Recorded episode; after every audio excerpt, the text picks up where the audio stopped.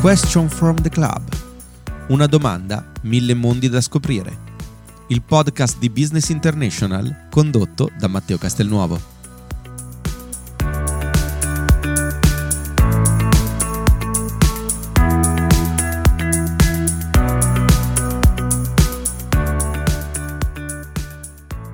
Buongiorno e benvenuti in questo nostro appuntamento per parlare del mondo fintech e della sua evoluzione. Quest'oggi è con noi la direttrice generale di Italia Fintech, Camilla Cionini Visani. Buongiorno Camilla e grazie di essere con noi.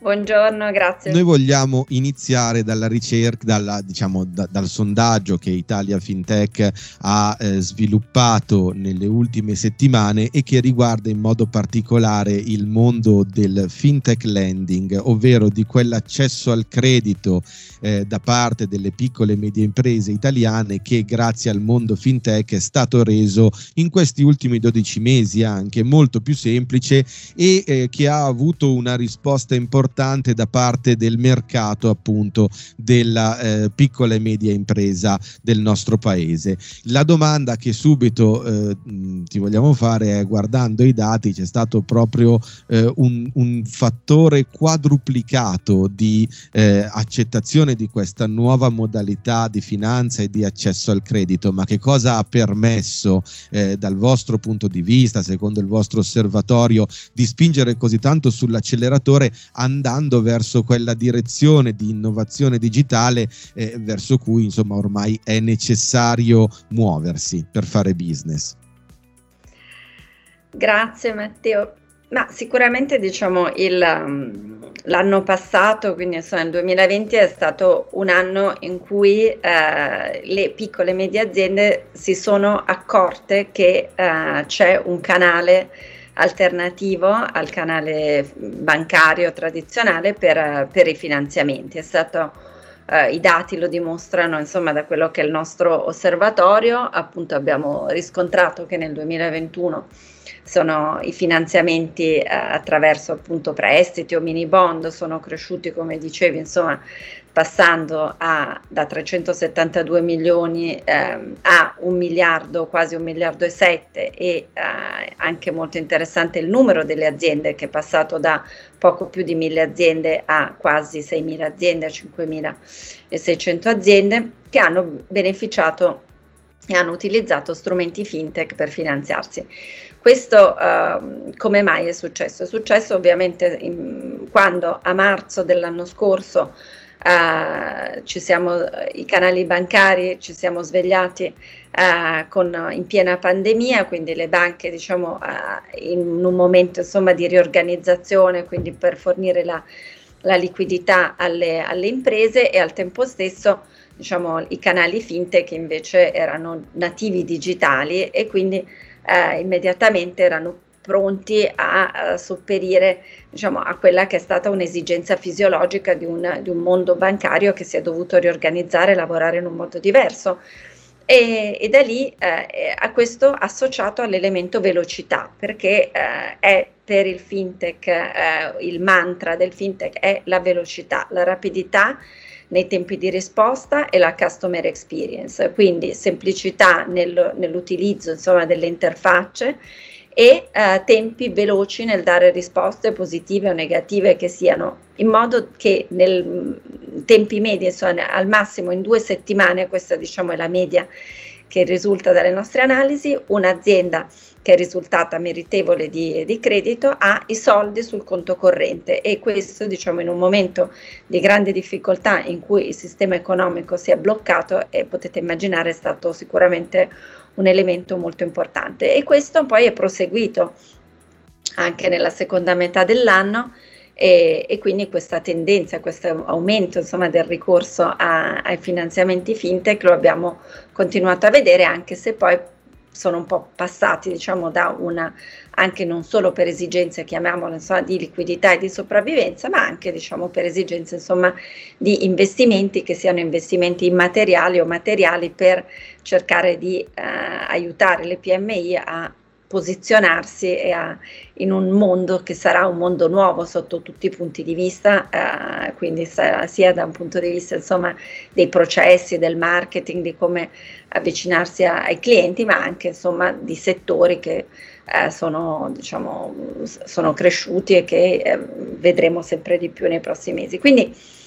un ultimo dato a nostro avviso, a mio avviso interessante, è il fatto che l'80% delle aziende che hanno utilizzato il canale fintech lo facevano per la prima volta. E quindi eh, effettivamente cioè, è stato proprio una, una, grande novità, ma io credo insomma che anche per il grande pubblico, per tutti noi, eh, or- ormai non c'è giornata in cui eh, sfogliando le, i giornali, leggendo insomma sulla, sulla, rete non si parli di fintech, penso che esattamente un anno, un anno e mezzo fa non era assolutamente così, questo insomma a testimonianza del fatto che un, stiamo vivendo una grande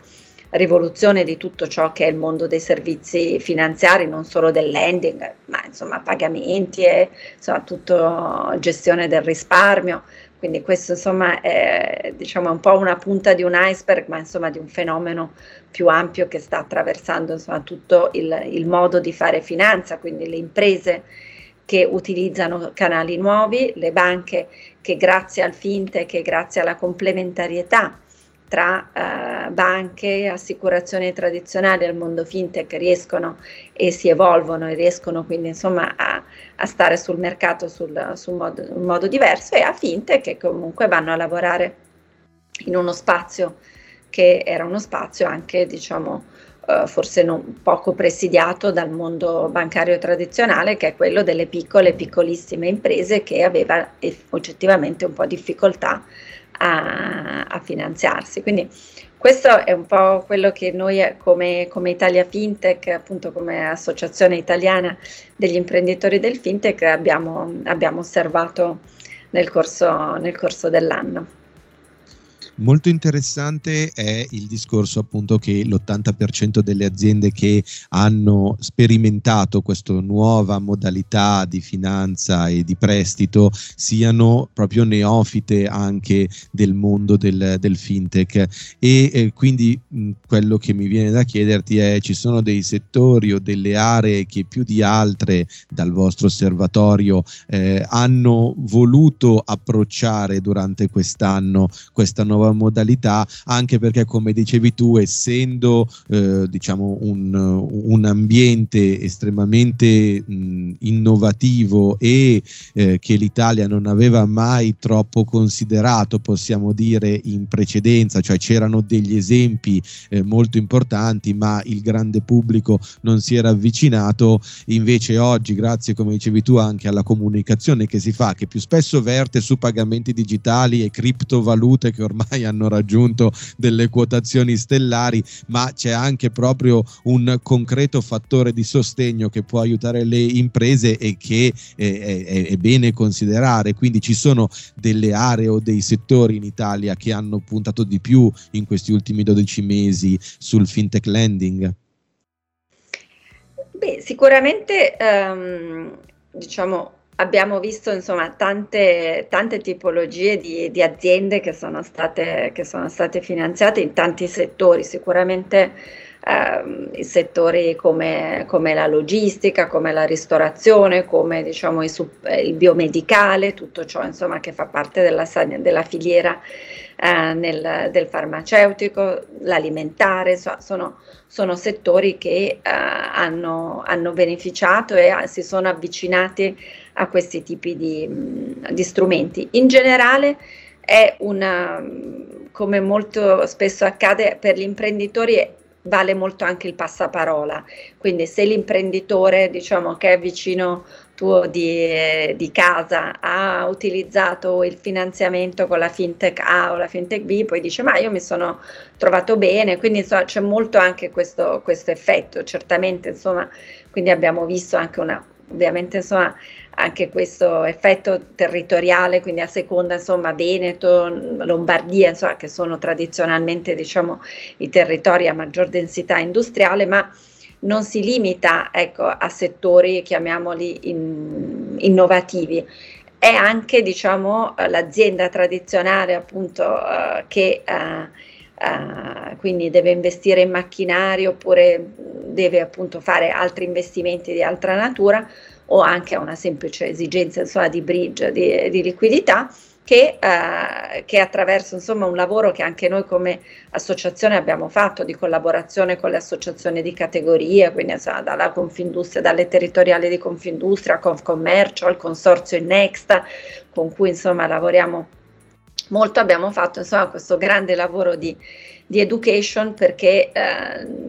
è uno strumento che eh, sono strumenti che sono accessibili a tutte le, le aziende, quindi assolutamente è importante insomma farlo passare il messaggio e, e, lavorare insomma con tutti i settori. Ora stiamo proprio approfondendo un po' di più l'identikit delle, sia delle, delle aziende eh, ma non solo, è anche diciamo quindi sia B2B ma anche B2C perché comunque anche noi nella nostra associazione abbiamo anche delle aziende che erogano finanziamenti fintech anche a persone, a persone fisiche cercando un po' di capire chi meglio chi sono, però ecco, in realtà insomma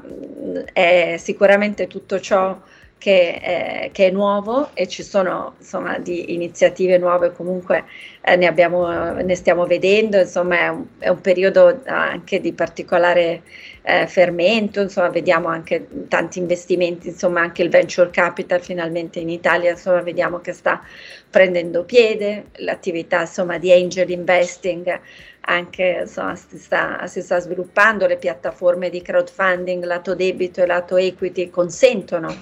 a tutti quegli investitori che vogliono eh, investire nell'economia reale effettivamente di poterlo fare. Quindi questo credo sia veramente una grande, una, una grande, grande pregio del, del, fintech che eh, il lato positivo, lasciatemi dire, della, uh, della disintermediazione, quindi che generalmente ha una connotazione negativa e invece eh, la tecnologia che il fintech usa consente effettivamente di segmentare moltissimo il tipo di attività e di fare in modo che ci siano, ci siano tanti investitori nuovi che decidono di investire appunto direttamente sottoscrivendo quote in piattaforme di equity crowdfunding piuttosto che eh, farlo attraverso piattaforme di debt crowd, crowd, um, lending e crowdfunding. Quindi questo insomma è un po' anche diciamo a complemento perché ovviamente insomma i finanziamenti e anche capire chi c'è dietro quei finanziamenti. Da un lato ci sono le imprese, ma dall'altro ci sono gli investitori e gli investitori sono anche tante persone fisiche che eh, decidono poi di, eh, di, fare diversificazione di portafoglio e investire su questa tipologia di strumenti che sono comunque strumenti ehm, che anche da un punto di vista di, di rendimenti sono rendimenti interessanti rispetto appunto a quelli che in questo momento una, un titolo di Stato ti, ti, può riconoscere. Nella logica comune, diciamo nello, in quello che si può considerare un po' lo stereotipo comune, da una parte il crowdfunding è pensato come recupero di finanziamenti e investimenti per fare iniziative anche innovative, però perché l'azienda possa investire su qualcosa. Il mondo del lending invece nello stereotipo, nello stereotipo comune è più pensato come prestito per accesso alla liquidità per la sopravvivenza stretta. Invece non sempre magari è così, nel senso anche il lending ovviamente chiaramente permette di poter chiedere dei prestiti per poter investire su qualcosa. In questo senso, dal vostro osservatorio, insomma, da quello che eh, vi è possibile notare co- come attività che avete sviluppato in questi 12 mesi, eh, per che cosa sono stati chiesti questi prestiti dalle aziende, cioè nel senso qual era poi l'iniziativa, l'attività che dovevano andare a coprire economicamente le imprese italiane eh, con, quei, eh, con, quei, fondi, con, con, con quell'economia che hanno chiesto in prestito. Ma allora, mh, mm, direi entrambe le cose. Sicuramente diciamo, c'è un elemento di, di, di liquidità ma um, è anche interessante, insomma, le aziende e le piccole aziende uh, si sono uh, rese conto della necessità uh, fortissima, insomma, di, di, evolversi, di evolvere i propri modelli di business, veramente di portare la digitalizzazione eh, nei, propri, nei propri processi, nel proprio modo di fare marketing, di investire su nuove risorse. Quindi anche diciamo, questi finanziamenti sono, che poi ricordiamoci, sono finanziamenti eh, che comunque hanno una durata comunque 3, 5, anche in media come durata di questi finanziamenti, quindi sono anche finanziamenti da un lato sani perché queste sono aziende che tradizionalmente avevano grande difficoltà ad avere accesso al mercato del credito e che quindi tendenzialmente come si finanziavano? Si finanziavano attraverso diciamo, linee a breve termine poiché avevano difficoltà di, andare, di, di, posizionarsi su finanziamenti un po' più a medio. Il fatto insomma di utilizzare il canale fintech, ottenere finanziamenti anche con durate maggiori, ha consentito anche di fare una pianificazione anche degli investimenti, della riorganizzazione, di come porsi sul mercato, di anche cercare insomma spingere sull'internazionalizzazione che con una struttura eh, del proprio debito del, eh, più diciamo orientata al breve termine non, non, consentiva. E quindi da lì il mix degli impieghi, da un lato liquidità ma anche eh, investimenti immateriali e materiali, quindi eh, come dicevo digitalizzazione, nuove risorse, nu- reskilling eh, e, eh, e, investimenti anche proprio per crescere, quindi andare all'estero e quindi anche insomma ovviamente eh, tutto ciò che serve all'in- all'interno della propria casa, insomma per, eh, che non sono solo macchinari, ma insomma tutto ciò che ruota intorno al processo industriale o del mondo dei servizi, ecco perché poi sono mh, mm, sì aziende insomma produttive, ma anche sono aziende insomma nel mondo del campo dei servizi. In questo senso, mm, diciamo, molti pensano, eh, immagino anche voi, che il fintech possa o sia già la leva per andare a cambiare no, il concetto di, eh, diciamo, di leva finanziaria, cioè di accesso da una parte al credito, ma anche di gestione del, del, delle proprie strategie finanziarie anche attraverso soluzioni innovative come quelle che propone il fintech. Eh, però come dicevi anche tu prima, insomma, eh, il fintech in Italia è una realtà in, in espansione, anche il, la parte del lending e del crowdfunding sono realtà all'inizio, possiamo dire, nel nostro paese, quindi in espansione eh, o in evoluzione, ma eh, quali potrebbero essere, secondo voi, i prossimi step da affrontare o comunque le sfide principali da affrontare per, per rendere il fintech una realtà consolidata, diciamo, quindi eh, realmente concreta e con, con, con basi, tra virgolette, inamovibili disponibili che possano permettere poi eh, chiaramente un sostegno ancora più importante alle imprese italiane? sicuramente um, è un settore in crescita, è un settore che um, sta diciamo, sempre più prendendo piede, in cui c'è sempre una maggiore consapevolezza non solo da parte insomma, della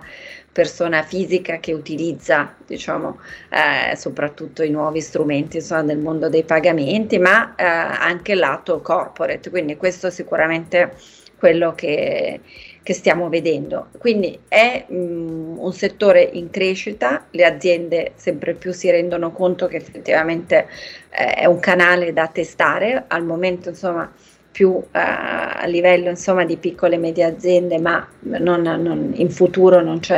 non escludo insomma, che comunque ci, questi strumenti possano essere presi in considerazione anche dalle, da corporate più grandi o che a differenza insomma, il fintech venga diciamo, portato all'interno dei grandi gruppi bancari proprio per dare, diciamo, per portare quell'accelerazione, quella velocità, quell'esperienza, quella customer experience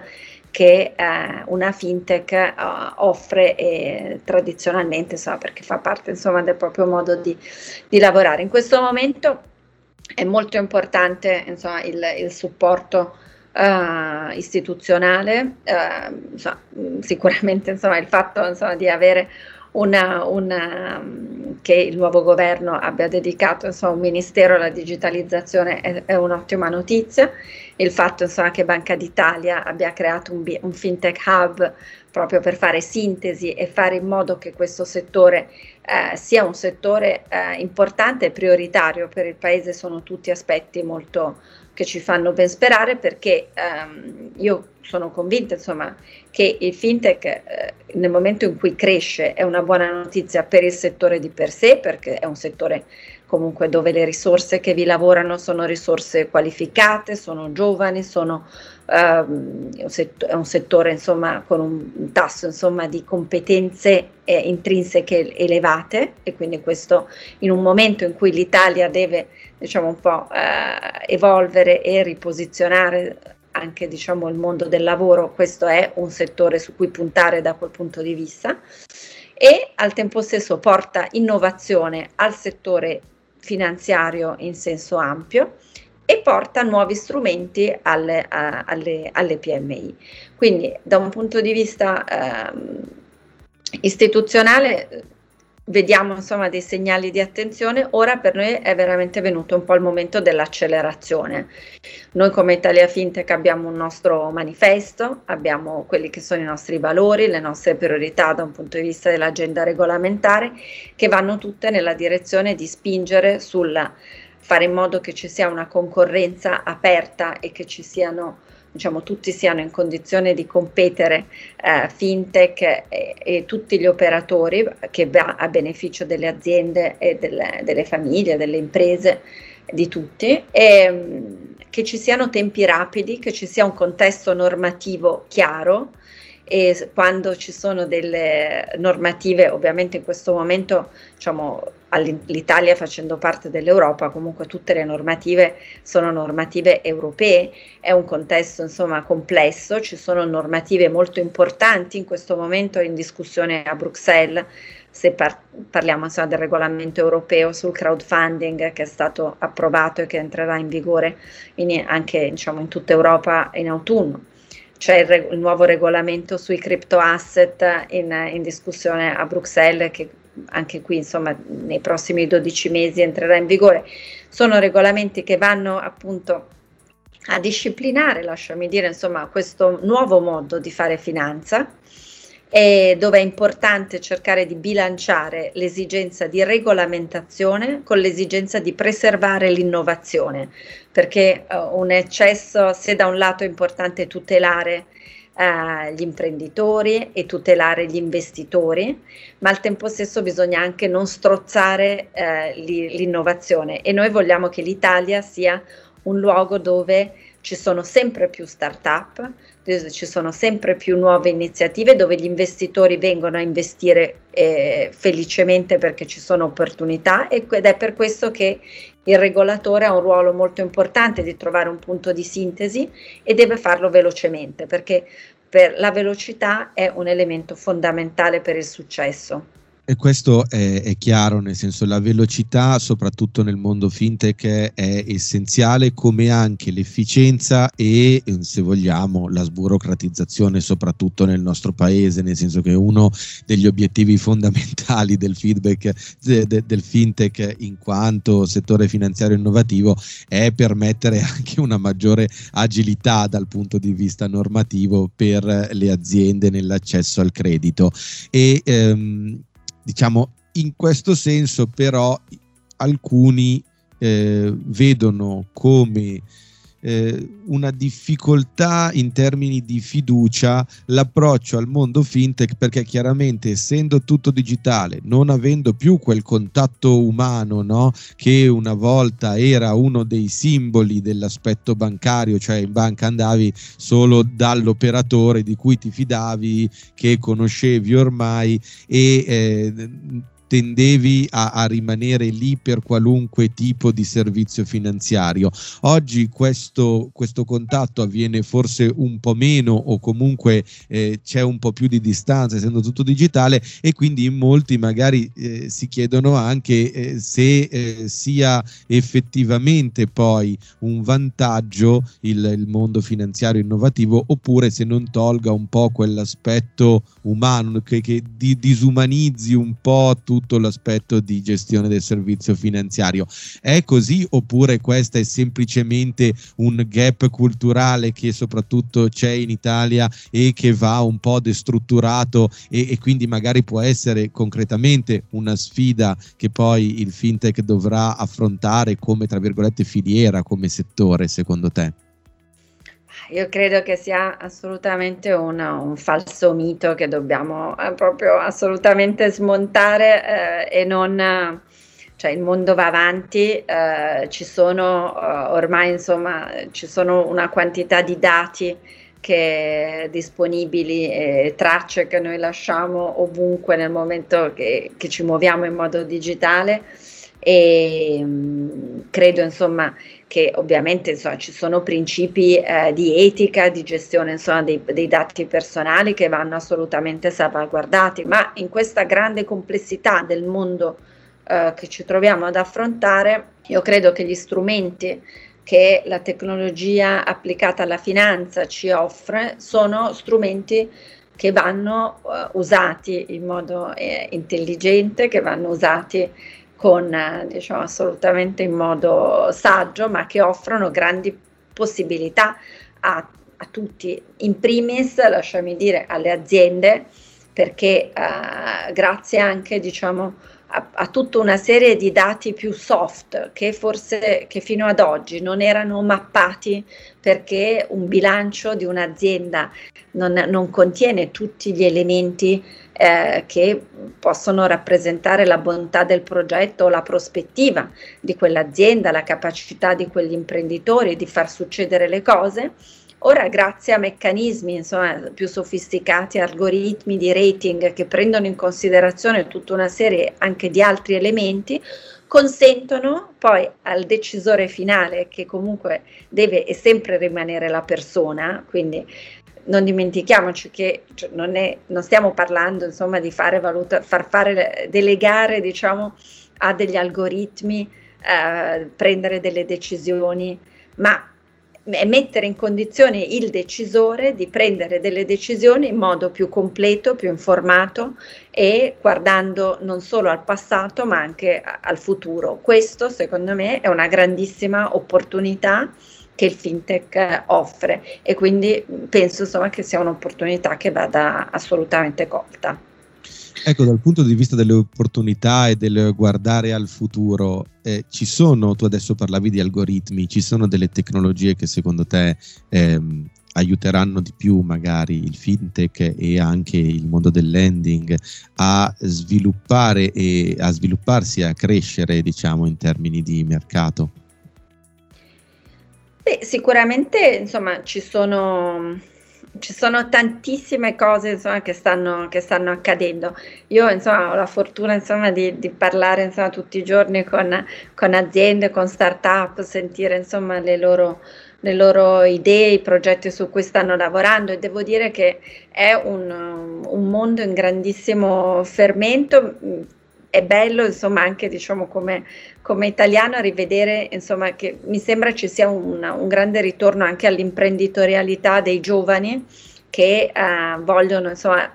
iniziare diciamo nuove, nuove avventure, nuove, nuove iniziative. E parlando insomma stando sul, sul lending quello che, che vedo anche proprio iniziative di microcredito eh, dedicate alle persone fisiche, alle aziende e questo secondo me, mh, questa granularità che il fintech offre attraverso insomma tanti prodotti molto di nicchia, molto specifici, è una grande opportunità perché si vanno a soddisfare dei bisogni che fino a pochi anni fa rimanevano, diciamo, non era possibile colmare perché c'erano, come dire, un po' degli scalini molto grandi nella crescita di un'azienda.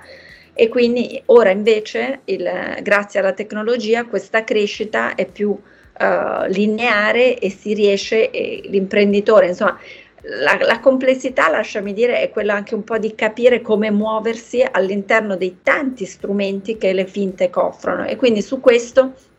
dovremo un po' anche noi come associazione cercare di aiutare a, a spiegare, a raccontare perché l'offerta di soluzioni finanziarie è veramente molto ampia. E quindi ormai il vestito che l'azienda si può ritagliare addosso a seconda insomma della fase di crescita che sta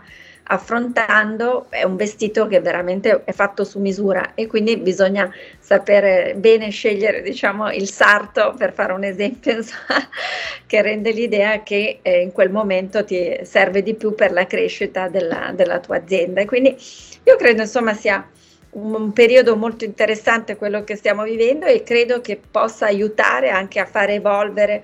eh, uno dei temi insomma, italiani era quello insomma, di, un, di un paese con una curva di, di aziende troppo eh, schiacciata diciamo, sulla P e poco sulla M eh, credo che il fintech sia uno strumento, eh, sia una gamma di tanti strumenti che può aiutare a portare più P eh, e le piccole piccole P verso la M e speriamo poi verso poi le, essere diventare grandi. Ecco, questo è un po', se posso, insomma, un po' in conclusione quello che mi sentirei di dire anche per superare no, quel, eh,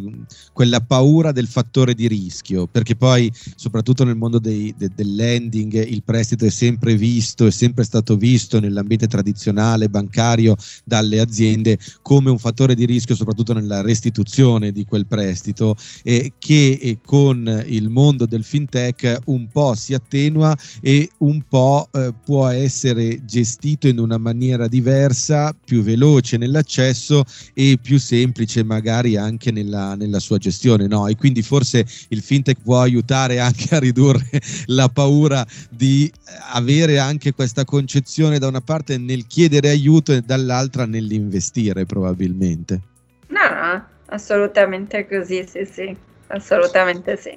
In questo senso tu parlavi prima delle normative europee a cui l'Italia eh, fa capo, deve fare capo, c'è eh, qualcosa che invece a livello proprio territoriale italiano, a livello governativo potrebbe o dovrebbe essere fatto per eh, aiutare forse ancora di più a eh,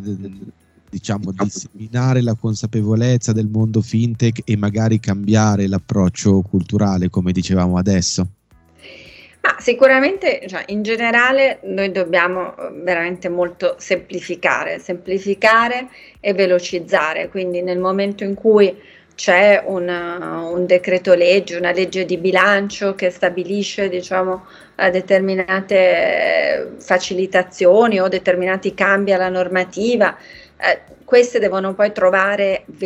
una, uh, un'attuazione molto veloce e questo ancora noi non lo vediamo, quindi su questo credo insomma, ci sono margini di miglioramento. Parliamo insomma, un esempio, il codice fiscale per gli stranieri, ehm, il codice fiscale per gli stranieri è una cosa che era stata approvata e messa in legge di bilancio tre anni fa, quindi la non, non, non necessità di avere per uno straniero il codice fiscale eh, nel momento in cui voleva investire nelle nostre piattaforme di, di crowdfunding. E ci sono voluti tre anni per fare in modo che poi a livello di attuazione questa cosa prendesse forma. E quindi questo a mio avviso non è, eh, non è accettabile perché crea diciamo per troppo tempo quell'alea eh, normativa, quell'incertezza che poi scoraggia gli investitori dallo scegliere il mercato italiano rispetto ad altri, ad altri mercati perché non dimentichiamoci che sì siamo in Europa ma in questo momento c'è un po' una lasciami dire, una, una, battaglia in corso per quale sarà il mercato europeo più attraente da un punto di vista del fintech. Noi come Italia Fintech insieme insomma, a, a Milano, noi pensiamo insomma, ci vogliamo giocare le nostre carte e in, anche in collaborazione insomma, con la nostra partnership col Fintech District e quindi insomma, è importante tenere presente insomma, que- diciamo, l'arena all'interno della quale noi ci muoviamo. Un ultimo esempio, la sandbox. La sandbox è uno strumento insomma, che le aziende, le start-up stanno aspettando da molto tempo. Noi come associazione non passa giorno in cui non riceviamo dei quesiti in cui ci venga chiesto a che punto stiamo. C'è una bozza di regolamento ormai diciamo che eh, ha più di un anno, un anno e mezzo. Ora dovrebbe essere addirittura d'arrivo, non penso che sia la soluzione di tutto avere la sandbox, ma comunque è un passo per supportare l'innovazione e questa voglia di eh, start-up e, per, e di semplificazione che comunque di cui c'è bisogno. Quindi ecco, su questo speriamo insomma di vedere un, pa- un cambio di passo. Ecco anche perché eh, la sandbox diventa quasi un miraggio a un certo punto, nel senso sembra quasi la panacea da un certo punto di vista per la sburocratizzazione, la semplificazione, l'accelerazione anche di un mercato startup che in Italia comunque rimane di piccolo volume o se vogliamo in termini proprio economici di piccolo valore rispetto non so a quelli eh, inglesi o a quelli tedeschi o francesi e che però comunque ha necessità di crescere insomma. È, è, è il momento anche come dicevi tu per rimanere competitivi in quella lotta tra mercati per capire chi sarà quello più, più forte insomma più attraente e attrattivo. E quindi ti faccio l'ultima domanda cioè secondo te quali saranno a questo punto nel 2021 i trend da anticipare per sviluppare e implementare questa competitività da mettere a terra il prima possibile? Ah, io credo insomma, che noi dobbiamo uh, intanto insomma, valorizzare insomma, quello che, che, abbiamo in casa, quindi credo promuovere il nostro, il nostro, il nostro ecosistema, il nostro mm, mercato diciamo, su tutta la stampa italiana e internazionale. Io credo che sia una cosa che, su cui diciamo, anche da un punto di vista di comunicazione possiamo, possiamo, possiamo fare di più, lavorare di più insieme con le istituzioni, quindi fare in modo che veramente il, il, uh, chi è sul business dialoghi con il Ministero dell'Economia e delle Finanze, con Banca d'Italia, con Consob e lavori veramente fianco a fianco per cercare insomma di velocizzare e di portare insomma a scaricare a terra so, le tante cose buone che, che facciamo sia, sia, saranno un po' le due cose fondamentali che noi dobbiamo fare per, per perché diciamo, eh, in questo momento, insomma, dopo Brexit, con l'uscita insomma, di, dell'Inghilterra e con Londra, che oh, comunque e con tante aziende, io quotidianamente mi capita di parlare con aziende che sono basate a Londra, che in questo momento se vogliono operare in Europa devono uh, fare una, una, una relocation. E in questo senso decideranno da qui ai prossimi 12 mesi se farlo, se andare a Berlino, Parigi, farlo a Milano. E quindi noi in questi 12 mesi dobbiamo da un lato comunicare bene all'interno e all'esterno che l'Italia è un paese attrattivo e dove si può fare business bene sul fintech e dall'altro lato in concreto lavorare con tutte le istituzioni eh, fianco a fianco, un dialogo molto operativo, molto concreto sui progetti specifici. Quindi io cioè un invito veramente forte al pragmatismo, alla concretezza, a vedere quali sono i problemi nella quotidianità di un'azienda che vuole fare fintech e, e, poi dopo quali sono i problemi con cui si scontra nel cercare di crescere. Ecco, secondo me ecco, uno sforzo di, al pragmatismo, un po' come eh, la, molto insomma un approccio anglosassone, credo che possa essere di grande beneficio per uh, cercare di supportare la crescita di questo che è un settore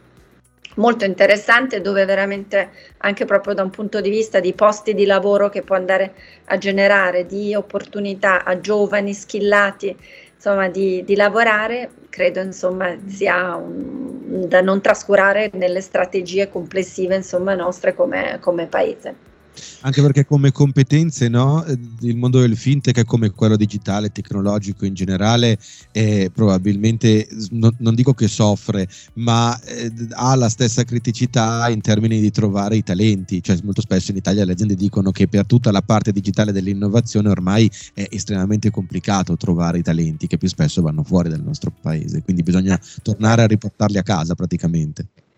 tornare, portarli a casa e fare in modo insomma di, di, fare un grande lavoro insomma proprio per far capire che delle grandi potenzialità che è un settore molto interessante, un settore dove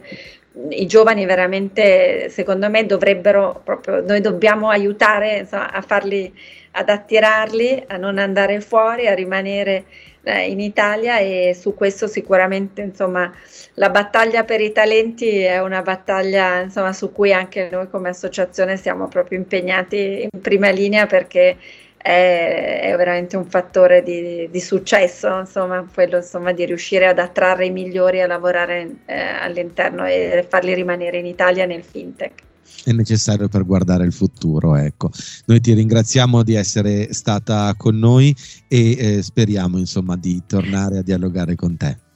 No, grazie, grazie davvero. A presto, arrivederci.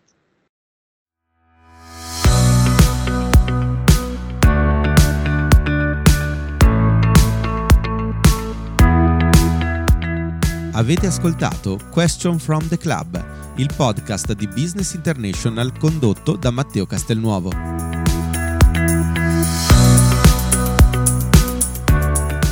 Visitate www.businessinternational.it per rimanere sempre aggiornati sulle novità e seguite le conversazioni attraverso i nostri canali social con l'hashtag Question from the Club per scoprire quali saranno gli ospiti dei prossimi appuntamenti.